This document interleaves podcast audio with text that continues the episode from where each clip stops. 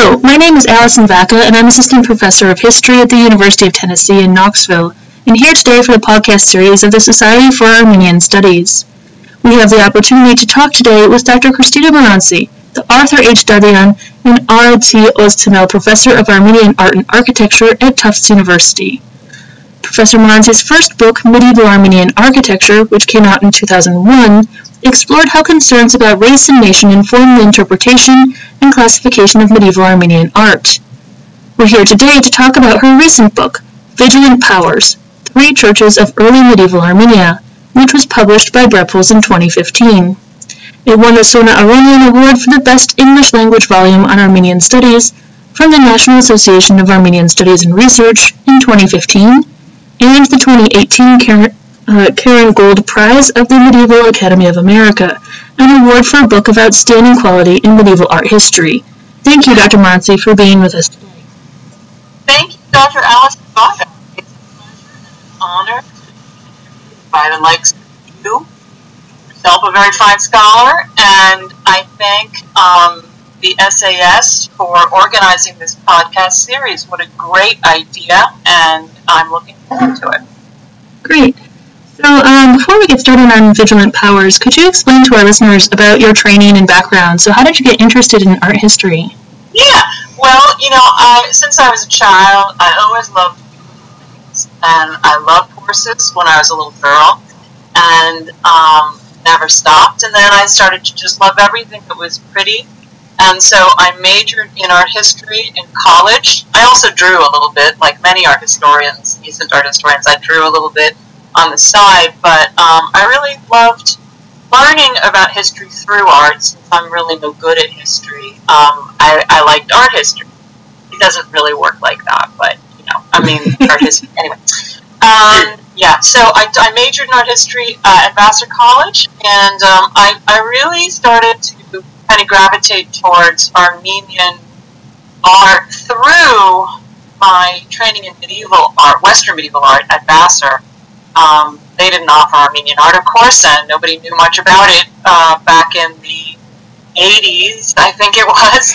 but um, but but it was through the kind of abstraction of medieval art that I I found myself on a journey eastward via Byzantium to uh, Armenia, where I found myself in graduate school. Yeah, so that's sort of um, that was that was kind of how I I, it worked for me in a much more pragmatic sense. Um, I applied to study Gothic architecture at Columbia my first year out of uh, Vassar, and I didn't get in. And now looking back on it, I'm so glad because it took a few years um, for me to reorient, quite literally, um, take a trip with Nina Garsoïan to um, and Artvin and Ani region, um, and find myself, uh, you know, pursuing Armenia. So it, sometimes things work out for the best, even though you don't know it at the time. Yeah, it sounds like quite the voyage, especially to be able to travel with someone like Nina Garsoïan as well. Yeah, it was incredible. Sorry, I just talked over you, but it was incredible. And Nicole Thierry was on that trip too. Um, oh, wow. And it was a French group, and uh, it was before I really knew anything about Armenia. You can imagine how strange that was. But the monuments of Tao-Klarjeti um, in particular will always stay with me for that reason. And um, I'm ever grateful to Nina Garsoïan and Thomas Mathews and Nicole Thierry for really shepherding me towards um, Armenia at that formative moment. Well, that sounds wonderful. So, um, if you can just sort of um, start us off with a general overview of moving into talking about vigilant powers, could you just walk us through maybe the main arguments or some of the examples that you used, and maybe even also sort of like the parameters of how you decide what goes in the book? Absolutely, sure. And just forgive my cat Busty because he will be interrupting at times. Um, okay, so the, the book um, focuses on three monuments, and um, and it, it, it's it's a very close study of three monuments, uh, which I'll talk about in more detail later, um, that belong to the seventh century uh, and were produced um, between, let's say, the 620s and probably the 660s, 70s. And it might seem a very tiny, tiny little uh, window into um, the vast and rich subject of Armenian art, but in fact, it's a very, very important one because um, because of the, the historical moment um, in which those monuments were produced. So, the, so really, it's three chapters on, and each one a close study of, of the monument. And when I say the monument, I mean uh, the architecture, the the, the, the historical um, situation in which the monument was constructed, that is the patronage of, of the work, the powers that were around during that time. Um, and as you know, they shifted around a fair amount in the 7th century. And um, sculpture and inscriptions. And um, the point was, and then there's an introduction and conclusion. Uh, but the point was to do some very close work on the monuments, and I keep saying that because general Armenian architecture, or let's say hitherto, Armenian architecture was typically studied for its formal, uh, formal and structural properties. And sure, those things are very interesting and important, but but if you only study them, you miss out on, I think, a really fascinating um, uh, historical um, insight into this critical moment in time, but also uh, you miss out on what architecture can do in a landscape and how it can change, how it can project ideas, and how it can um, reflect uh, the situation around it as well. Often when we, we don't have um, other kinds of sources that say the same thing. So I was very keen on being as um, rigorous and diligent as I could with the monument in its totality. And so I did that for, understandably, as you can imagine, three, only three monuments. Um, but I think it could be done with other, um, other, other monuments as well. So that's the kind of the shape of the book. Wonderful, thanks. So uh, you mentioned the historical moment of the seventh century, and particularly the, as a critical moment in time. Could you, for some of the listeners, especially who maybe work on the more modern period, explain a little bit about you know the placement of Armenia and what's going on in the seventh century? Right, in that. So um, in the seventh century, uh, Armenia is positioned in the kind of border between the Byzantine world and first the Sasanian Persian world, and then, um, you know, within a few decades of the 7th century, emerging Islamic world. Um, and this is a radical change, a change that, that historians used to, correct me, Alison, you're a historian. uh, but historians used to think about as a kind of break between the ages. But in any event, however you want to slice it, does mean kind of re a reconfiguring of the, the political landscape of um, the Mediterranean and the Near East. So, um, what's so interesting is that in this moment, when you have a shift from um, the Byzantine sphere, Byzantine and Persian sphere to a Byzantine and Islamic world kind of emerging, you have just at this moment in the early, the mid um, 7th century, have the production of large corpus of monuments. Nothing like anything else in West Asia or really many other um, places around the Mediterranean um, are doing this. So it was a great question to me as to what these monuments were doing being built at this moment and what it revealed about local conditions for me was very interesting.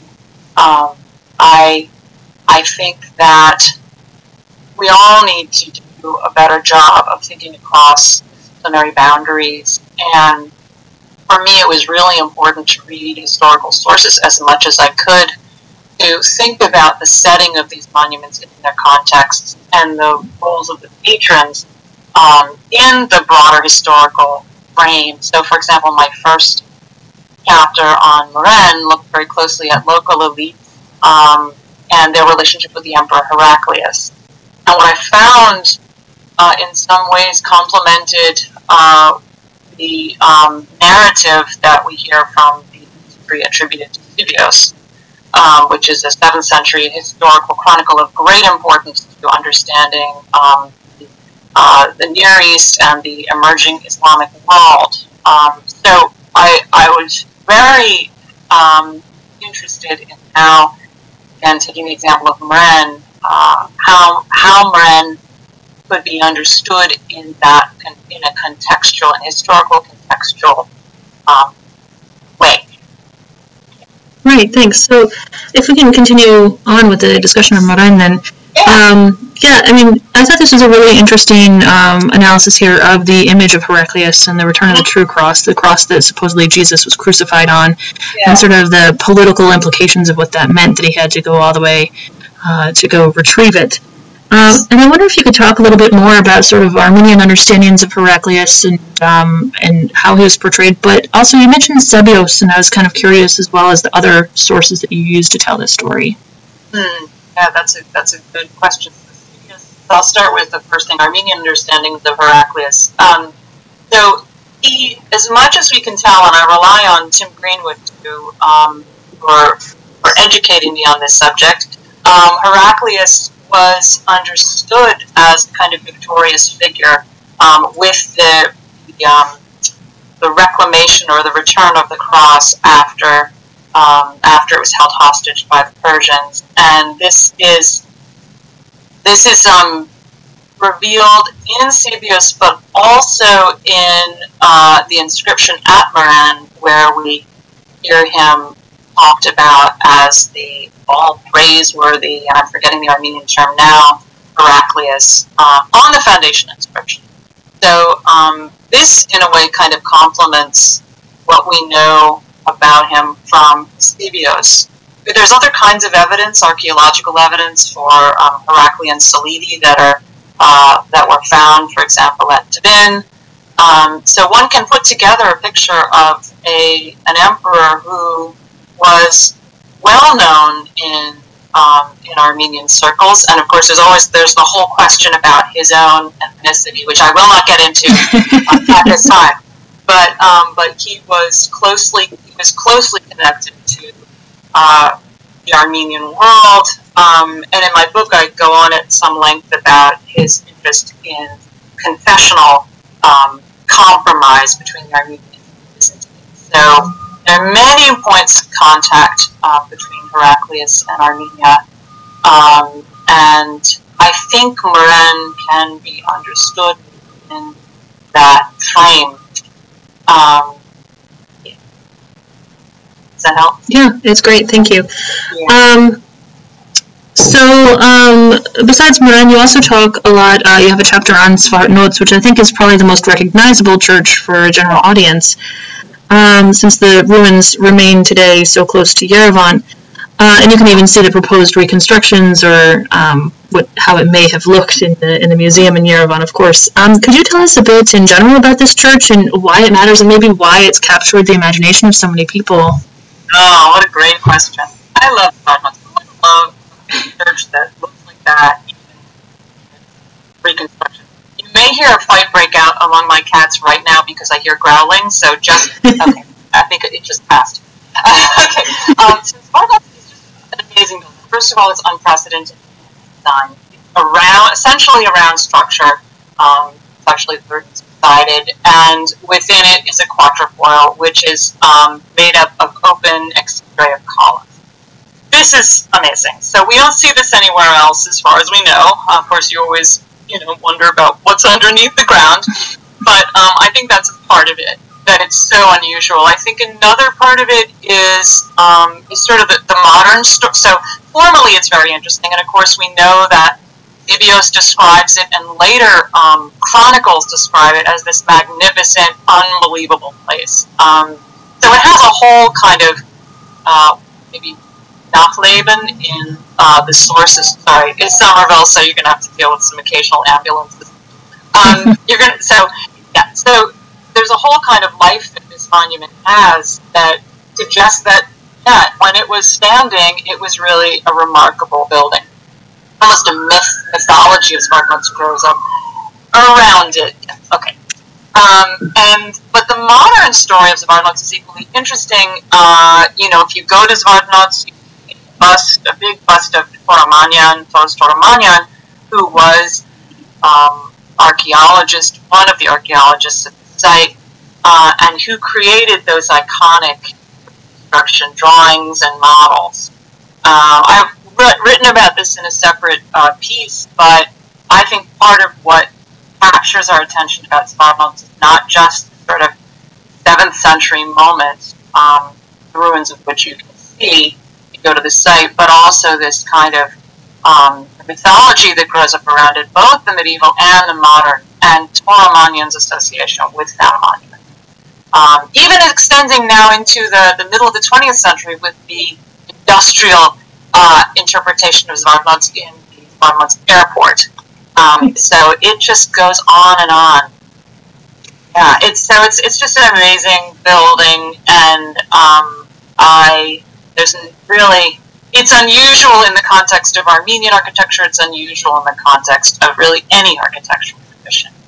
So of course I had to talk about it. Plus, for the for the purpose of my book, um, there are inscriptions and there is relief sculpture. And I should just say as an aside that what I tried to do with choosing these three, that was probably going to be one of your questions, um, with choosing these three is pick ones that had the most sort of data of different kinds. So not just building, but an inscription, not just those two things, but sculpture. Even better to have historical sources talk about the building so that I could use the ones that were the most sort of robustly attested in a variety of ways. Um, and Zvartnots was obviously one of those. Uh, yeah. Right, perfect. Thanks. Um, so your third example, though, um, you talk about the Iranian ethos of medieval Armenia, and this is particularly interesting for me for my own work. So I'll go ahead and be a little selfish here um, and, and, ask you to kind of put this into an art historical context for me about um, the connections between Iran and, um, and, and how that shows up in our material evidence. Yeah, well, um, someone doing an interview with you on your book because I want to hear more about that from you. But okay, I will I will talk a little bit about how I see it.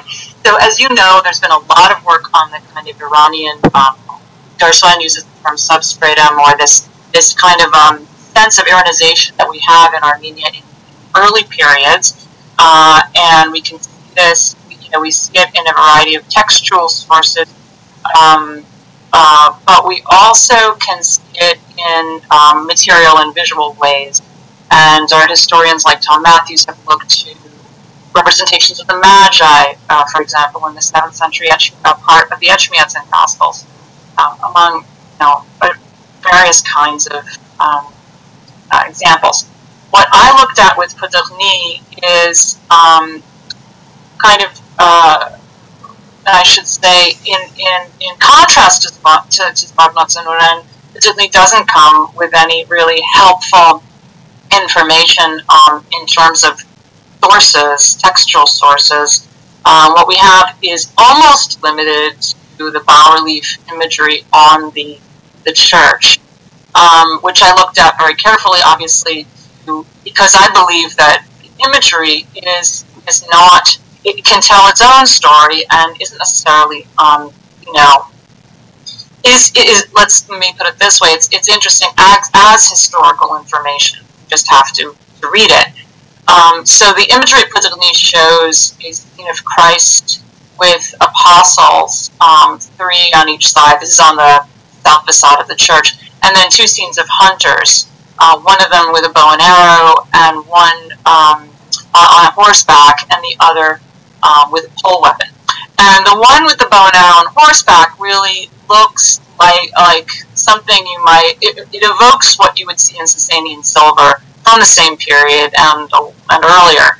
Uh, so I was very interested in thinking about um, potential meaning of um, the hunter, and so I looked at Sasanian silver and started thinking about the hunt and what it meant in that context and um, and this silver connects us also to banqueting, which is another theme I explore when looking at the north facade of Ptghni, which shows vessels, carved vessels. And who was it? I think it was um, I forget now who the, the scholar was who said or noted that these the vessels that we see carved onto the north facade of Ptghni look a lot like Sasanian vessels uh, ewers, for example, pitchers, ewers, various kinds of um, uh, tall vessels, some with handles, some without.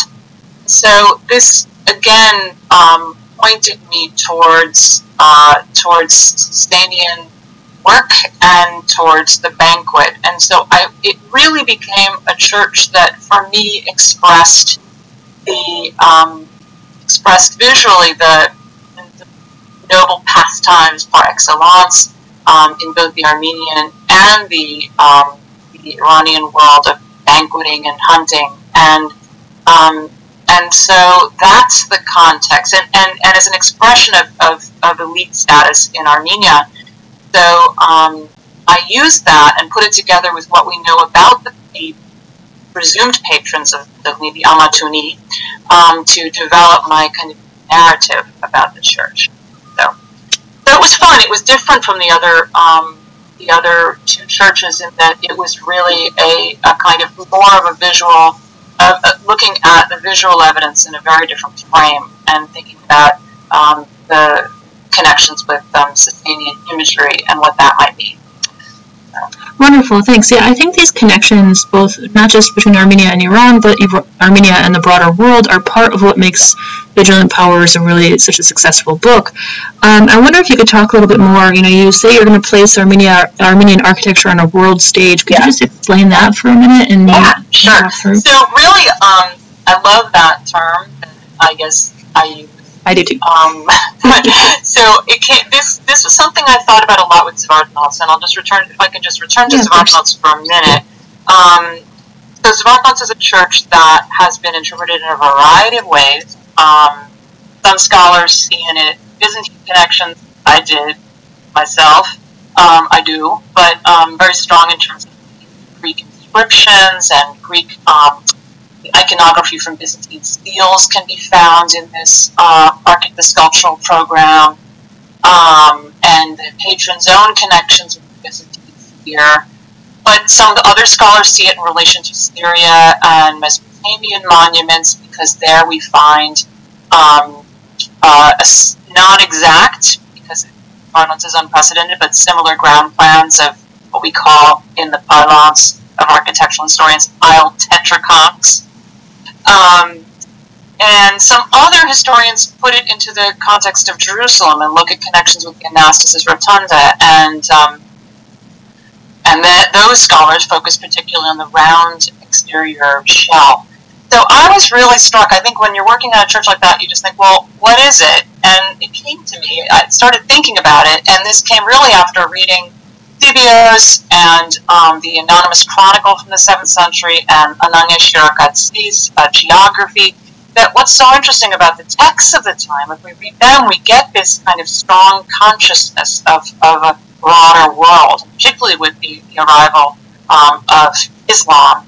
This, this is really a kind of global moment. Um, at least that's how I, I um, construe it and if if we think about how text do that, and I'm not making this up, this is Mahé who said this before me.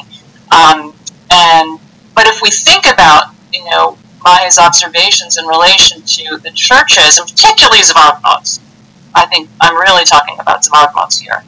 We can think about it not just as a kind of set of fractured stylistic connections with various traditions, but in fact as a kind of coming together, a convergence of cultures at this particular moment um, in which Armenia really is in the middle of everything.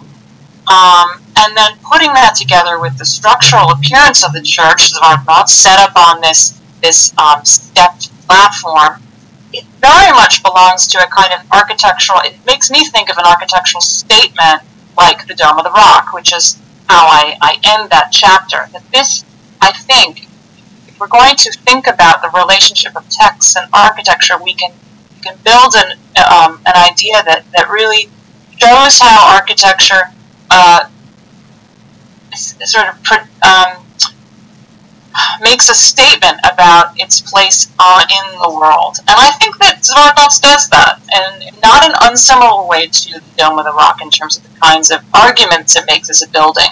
Um, that is kind of establishing authority in the landscape and a kind of giving the sense of universality. So we can think about those various influences, know, whether Jerusalemic, Syria, Byzant- Byzantine, Armenian, as a, as a, I think a totality that is placing Armenia and Zvartnots for sure on this world stage. That's a kind of little um, summation of what I try to talk about in that chapter. But of course, my own goals as an architectural historian is to place Armenia on the world stage, and we'll get there. I think eventually Armenia will take center stage in architectural history. It's it's going to happen. Yes, definitely. Right. So, um, I'm out of curiosity's sake, could you um maybe pick out a single uh, kind of fun fact or detail that you yeah. kind of came across as you were working on this project, or you you stumbled onto that yeah. kind of struck your fancy, or? Uh, absolutely, my favorite and the one that's the most nerdy of all is um, the inscription at Mren that I deciphered. Um, and the story of Mren is very interesting, and I've told it elsewhere. But I um, I was essentially in the building, kind of hiding, and um, and took a lot of pictures. And I took pictures of the apse, uh, the apsidal inscription, which hadn't been translated before. It's really fragmentary, and um, I don't know. I mean, I, so I had to take careful pictures, and then together with Steven Sim, who um, is a virtual Ani person. Oh, um, right. He made, yeah, he made an Adobe Illustrator version of the of the you know to, using all the photographs he made in Adobe Illustrator with that program made a kind of drawing of the the apse together and with the inscription. So with the letters that were there, I was like I had to figure out what the inscription said, of course, and it was hard because some of the letters weren't trans weren't you know put down correctly um, in the Adobe.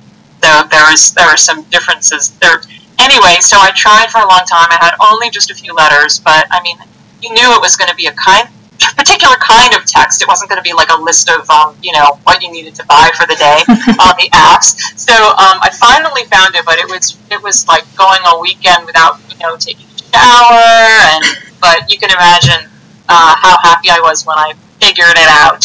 Um, and uh, you can read the story of that in well, not the story of me figuring out, but you can read about the inscription in the book. Wonderful, thanks. Um, so you also have another book coming out very soon, or is it already out? It came out, hot off the press, like two days ago. Wow, wonderful, congratulations. Um, this is a textbook called The Art of Armenia, published by Oxford University Press, so obviously it's pretty exciting. Could you maybe yeah. give us a sneak snippet preview of what this is about?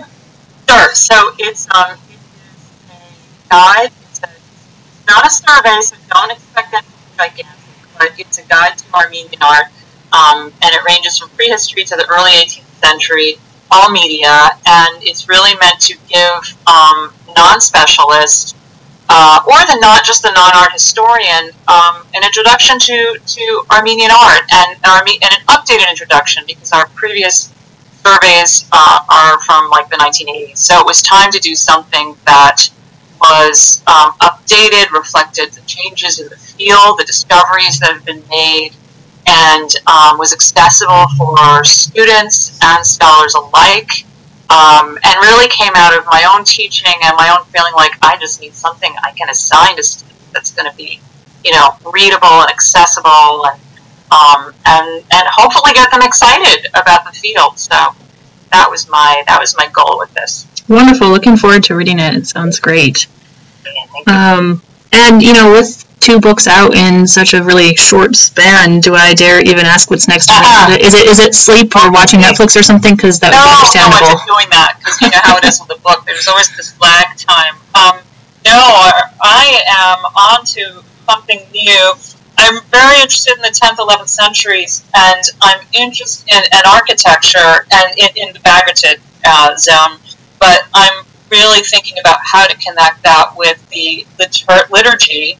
Um, as you know, we have um, the ritual or mashtots from that period. We have you know texts dating from that period, liturgical texts. So I've been reading those, reading about consecrations and foundations and I want to weave those into my study of um, 10th and 11th century architecture and sculpture in the northern part of Armenia. So that's my that's that is what I'm kind of diving into, or rather just wading into, I guess, at this moment. Wonderful. Well, we're looking forward to seeing what comes up next. Um, and um, and we really appreciate the time that you uh, that you took to uh, to come and talk to us a little bit about Vigilant Powers, which is a wonderful book and uh, and very informative. Um, and I appreciate it, and thank you for your excellent uh, interviewing, and thank you to the SAS for this great um, opportunity. Right. Yes. Um, thank you also for the, the SAS for just creating a forum where we can even kind of air out some ideas. Love it. Wonderful. Thank you, Christina. Thank you. Okay. Okay. Bye.